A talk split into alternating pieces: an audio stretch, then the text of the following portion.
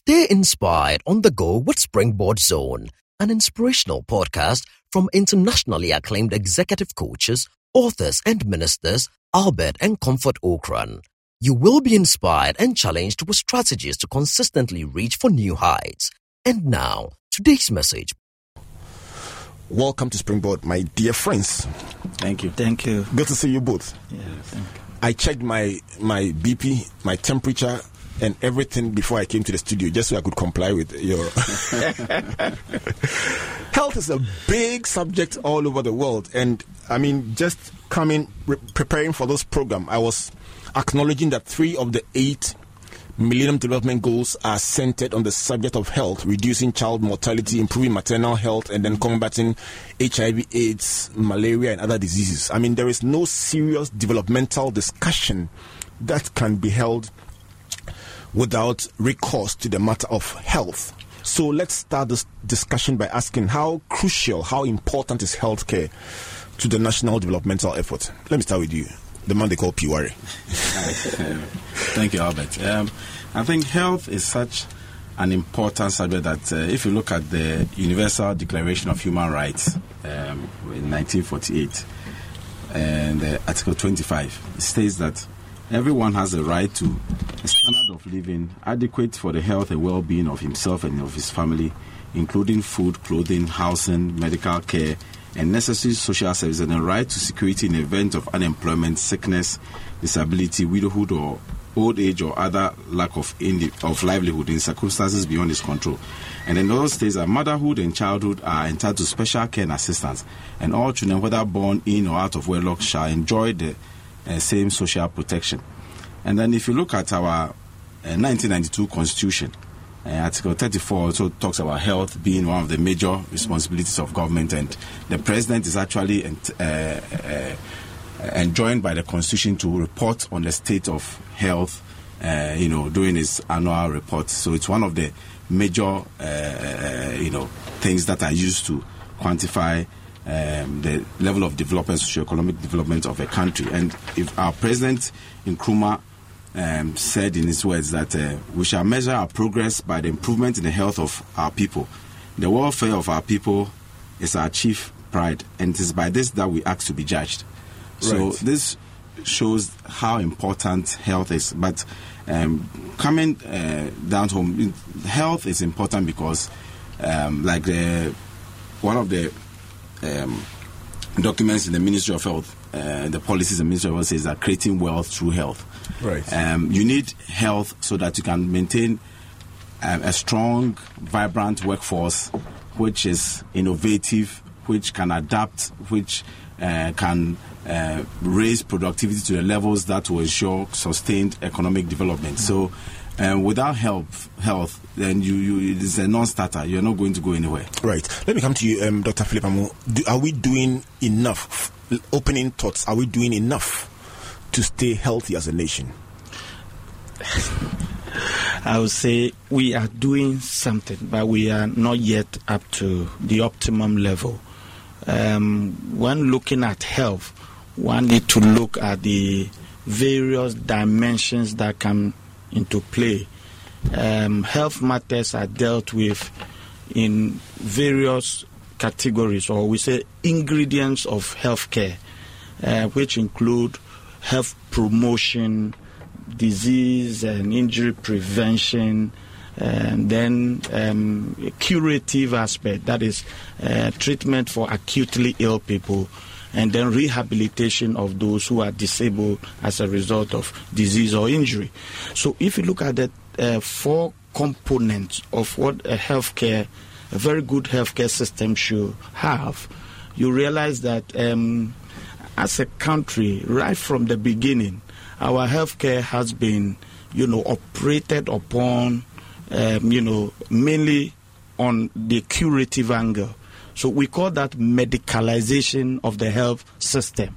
So everything is about disease, injury, restoration of health, and then pushing back the uh, preventive, the promotive, and then the you know prevention and promotive aspects, which are very crucial. Because if those angles are not secured, what happens is that the bushfire of diseases and injuries overwhelm the curative system. So this is what we are seeing in the country. As in fact, the, the current the state of the of healthcare in Ghana, um, you know, is, is an indication of how we've placed our balance within these four elements. So I'm, i would say that we walk, walk, us through the four elements again for the benefit of our, our listeners. Yes, um, every good health care system must have these four basic ingredients. One, there must be a strong element of promoting health and well-being. The second one is that there must be a conscious and collective effort at preventing diseases, injuries, and minimizing disasters. These are very important. Then the third one is the curative. That is, people must be quickly, those sick must be quickly handled and dealt with. And then the fourth one, it, we must have um, you know, a system that deals or take care of those who are disabled, um, you know, as a result of, of, of, of injuries or sicknesses. And, and what, uh, how do you capture that, that fourth part? Yeah. You have the you have the preventive, the promotive, the curative, so and the rehabilitation. Rehabilitation, right? Yeah, the rehabilitation, right? You know, services. So these ingredients are very crucial, and I'm saying that the symptoms of the healthcare system we have in Ghana, overwhelming of the national health insurance, uh, you know, so many people reporting in clinics, you know, all over, and uh, you know, still dealing with basic diseases like cholera, you know, and so on and so forth, are all indicative that we've not had the balance properly. Right. And and from you know Nkrumah's time to now we know that our healthcare system has been medicalized. In other words, excessive focus on curative. Right. Yeah, you know interesting opening thoughts and we'll explore these subjects further but just by way of connecting you to our listeners just give us a sense of um, dr Amu, what you do um, in, at the public health unit of Korle what do you do in in, in, in, in summary what do you do in, in your unit yeah public health um, uh, is an aspect of um, healthcare that look mainly at groups of people, population. So whilst the clinician, the normal clinicians look at individuals, patient one on one, we look at the whole system collectively right. and say, yes, how many hypertensives are we having? How many um, burns are we having? Are the services we have adequate? um, could we expand it? Could we put more human resource, you know, resources and so on and so forth? Right. And then, uh, you know, so we direct the health services in general.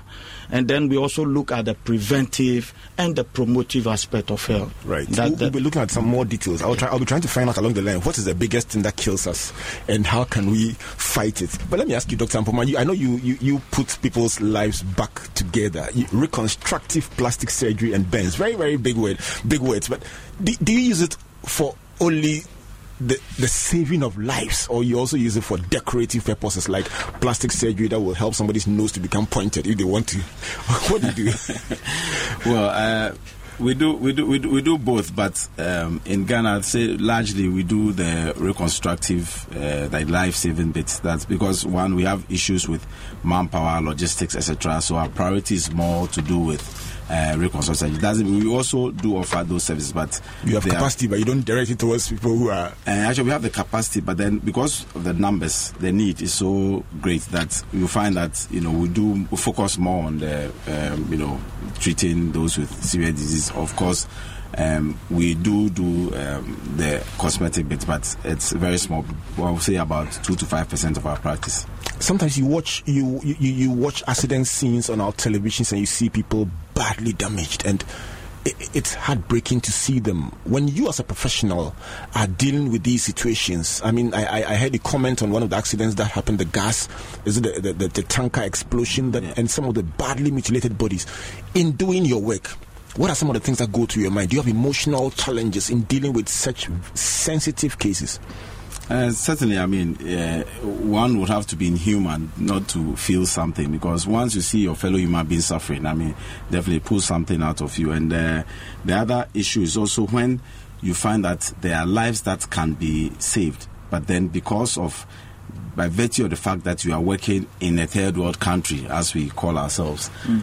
then the infrastructure, the logistics, manpower, other things that need to be brought to bear so that such a life can be saved uh, are not there. So people who should ordinarily survive uh, end up succumbing, and so that can be quite uh, uh, discouraging and you know quite heartbreaking. And in fact, many of my staff, the nurses, etc., you know, sometimes after working so hard to try and save someone, that when the person eventually uh, passes away, you can see that there's a atmosphere of you know depression in the whole place. And we need to try and even you know help people to you know get back you know to themselves and continue the effort. So it is it is quite challenging now.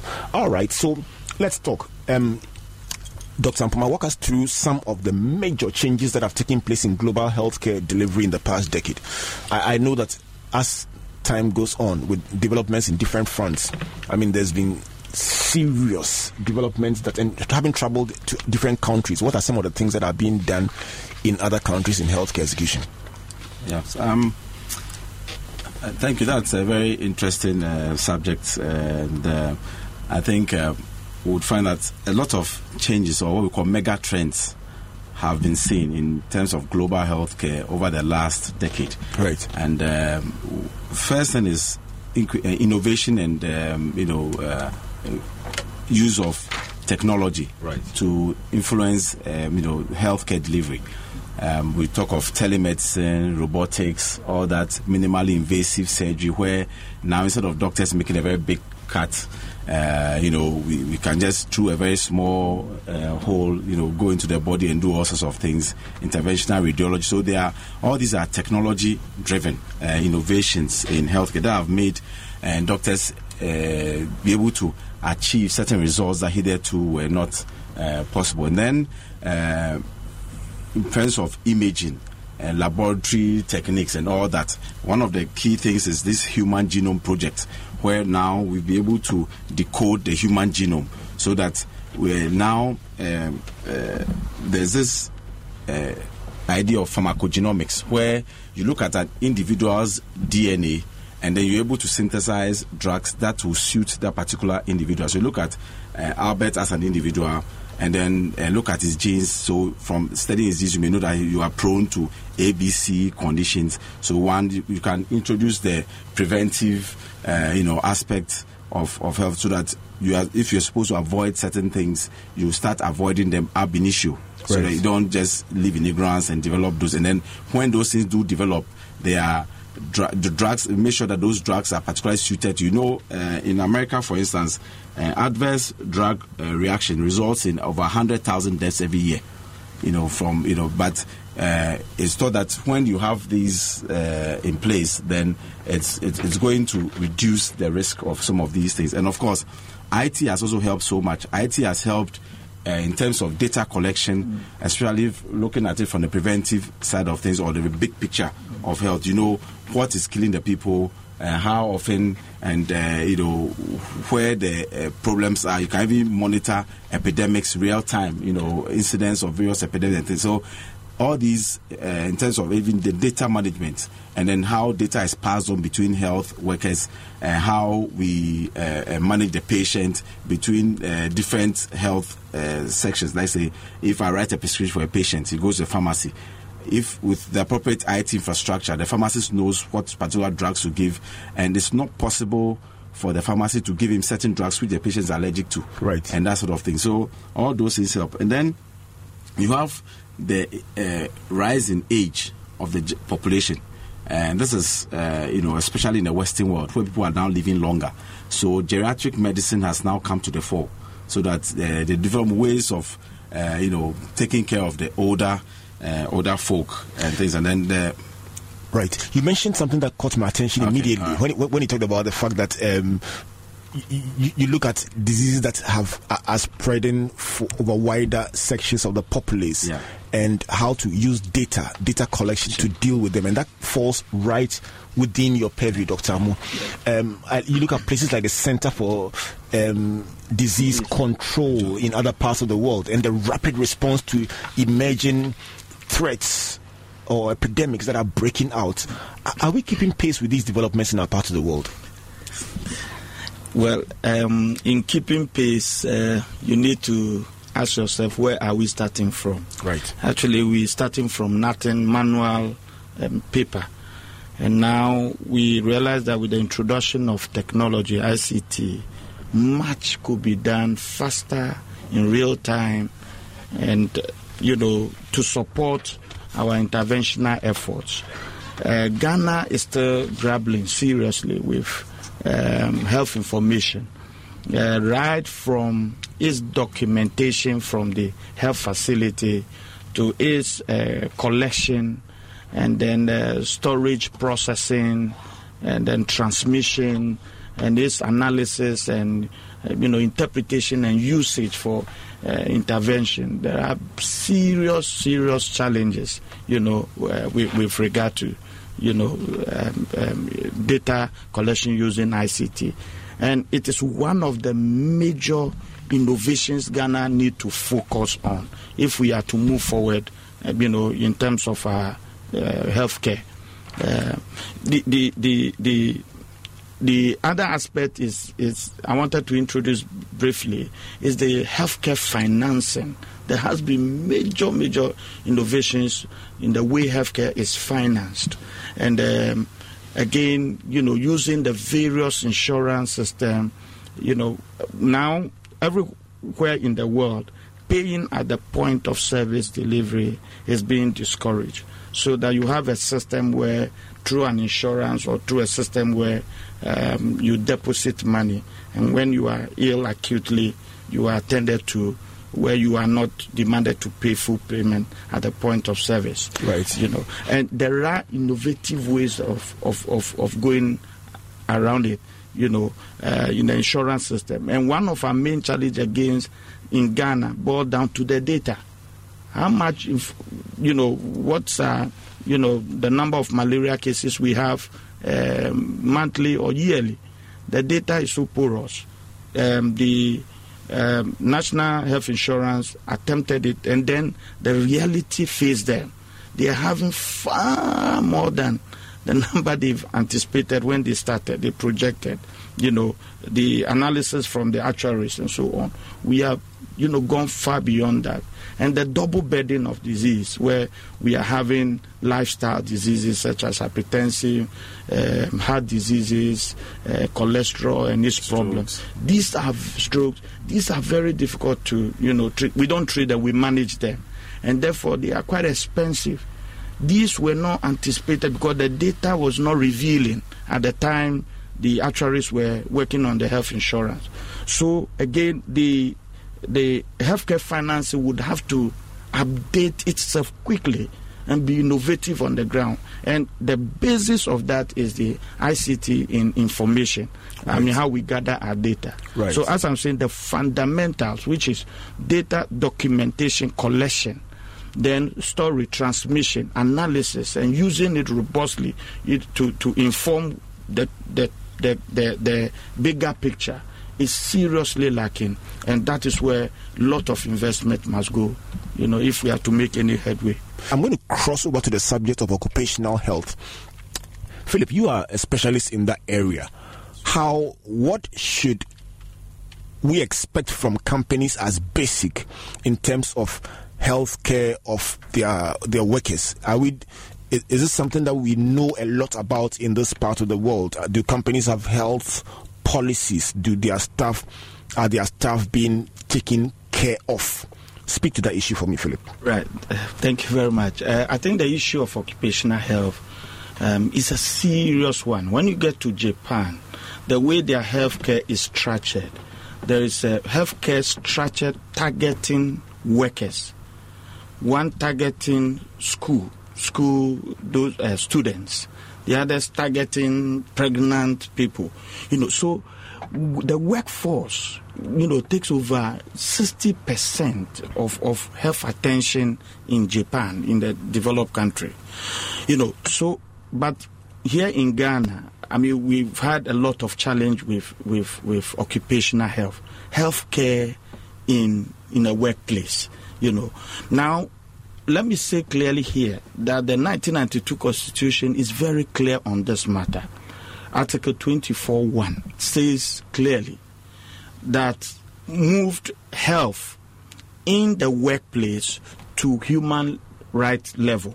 so that under no circumstance would an employer say, because I don't have money, I don't have the technology, I can employ people and use them in dangerous work environment that will harm them or kill them. There's no, you know, the the the constitution move it to the domain of human right. So none of those explanations will hold water. Then when you check 36, 10, and 11, Article 36, 10, and 11, health for workers is an economic policy. So it's, it's, it's a trust that in development, health become fundamental and and and and so at the constitutional level is well grounded. So that it's in not real execution what does that translate to in a workplace? When you walk into a health place what are the signs that or what I, what if you were inspecting if as a consultant if you walked in to advise what what would you expect to see in place in any organization? That's right. Now, so again, from the constitutional level, there need to be a national level policy, which we are still grappling with. We've not sorted it out yet. And then at enterprise level, what is needed is the the safety and health policy for the enterprise and that is drawn from the national policy and it's a statement of intent that employers and workers have agreed to that we will do our best in product, product, uh, productivity. However, we will do it. We will not do it in such a way that our health and safety will be harmed. So that policy or the statement of intent is crucial. Then, after the policy, you needed to see an organizational structure backing that policy. In other words, clear lines of responsibility, the role of managers in health and safety, the role of employees also in health and safety, working together to promote the health and safety culture in the workplace to minimize accident, reduce, you know, uh, exposures, dangerous exposures, and, and, and, and, and all the problems associated with work. Let me here say that by my experience in Korle Bu Teaching Hospital, it's so sad that we're having major, major injuries as a result of workplace, you know, negligence of safety measures. I mean, daily burns, um, you know, uh, amputation of hands and so on. And even the more wicked one is what we are seeing in the ICT industry. Those in data entry, those in the back, those who sit for long, sedentary workers, back pain. There is a slow epidemic of back pain among the young people, 35 to 40. When they are reaching the peak of their career, they've damaged their back already mm. because the technology of ICT coming did not come with the commensurate, you know, pro, uh, you know, protective and preventive or the health component, which require the ergonomic chair, the knowledge how to adjust your chair and to listen to your back when you are working, when you have reached the limit, when to stand, exercise, and so on. This knowledge are not available. The employers and then the employees are not working together to promote this culture in the workplace. So they get to work, focus on production, production, production at the expense of their own health. And then the, another wicked thing is that the compensation system. If your health get damaged in the workplace and you are seeking compensation, it's lamentable. You know, you go through a long process only to get peanuts. So the, the deterrent measures are not there. I mean, why wouldn't I mean somebody employ you? I mean, we've had all this problem of people losing their ear, ear plug, just ear plug, to to save workers from from from from the excessive noise. These employers will not buy it because they prefer that. Well, I mean, get um, you know a noise-induced hearing loss, lose your hearing. After all, how much would I pay? You get it. So there's no deterrent. So this is the situation we have. For occupational health to work properly, there is a national level prerequisite and then enterprise level effort. If the national level prerequisite fails, which I'm saying today, we needed the occupational health policy, the integrated one. We have what we have now is scattered and you know it's not useful. It's not. It's not. It's not doing so much. But So- Dr. Amu, it's, it's very clear t- from what you're saying that um, enforcement standardization is much easier when there is an over, over, overarching policy overriding what individuals are doing. Without that, it will lead to a discretionary interpretation of what is required of each organization. Let me ask you about alternative medicine.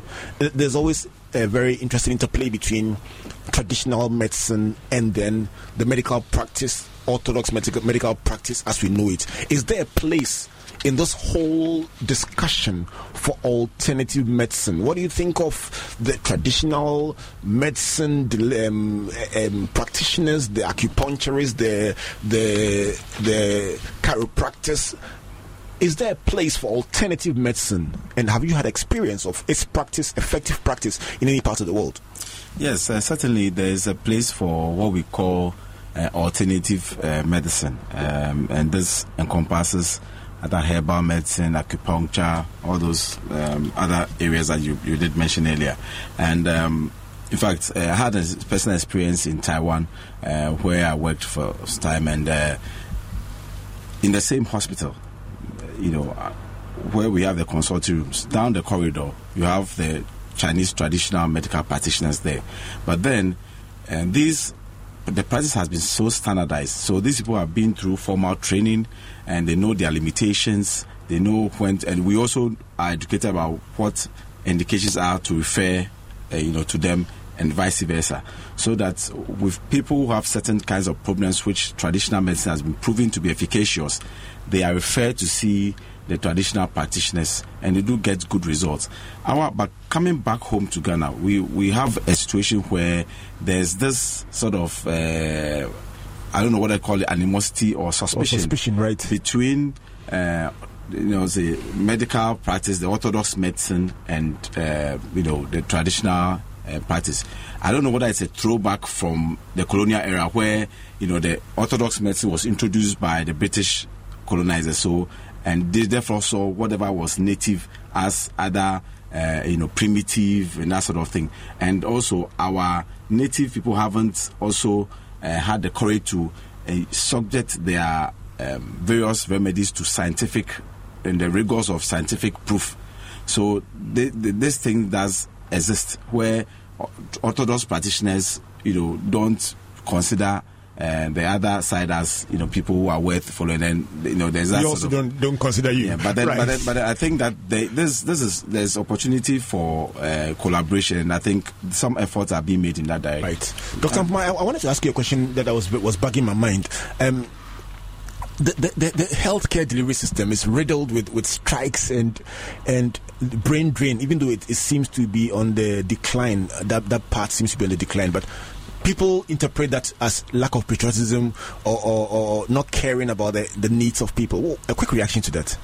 Yes, I think uh, strikes are things that ideally shouldn't uh, happen because uh, when medical personnel go on strike, it does have a toll on uh, you know human lives, and so it's something to be avoided. But uh, I must say that it it cuts both ways. Sometimes uh, there's you find that decision makers or who are aware of some of the factors that are, uh, you know, creating, uh, you know, unrest among uh, workers should be proactive, should take proactive action instead of waiting for uh, strikes before they take action. In fact, over I've, I've, I've been president for the last 15 years, more than 15 years, and uh, you find that the most effective tool for getting, uh, you know, leaders or decision makers to the table is to threaten a strike, but which is very unfortunate. Right. I think this thing should should not should not happen. Thank you for listening to Springboard Zone, an inspirational podcast by Albert and Comfort Ocran. Like our Facebook and Twitter pages at Albert N.E. Ocran and Comfort Ocran A for free resources and information about our itinerary, conferences, and media broadcast. For speaking appointments, email albert.ocran at icloud.com or SMS or WhatsApp us on plus 233 24 000. You may also subscribe to Amazon.com or your favorite online bookstore for copies of our inspirational books and audiovisual materials. Until we come your way again, always remember you are blessed indeed. No searching. The light has come.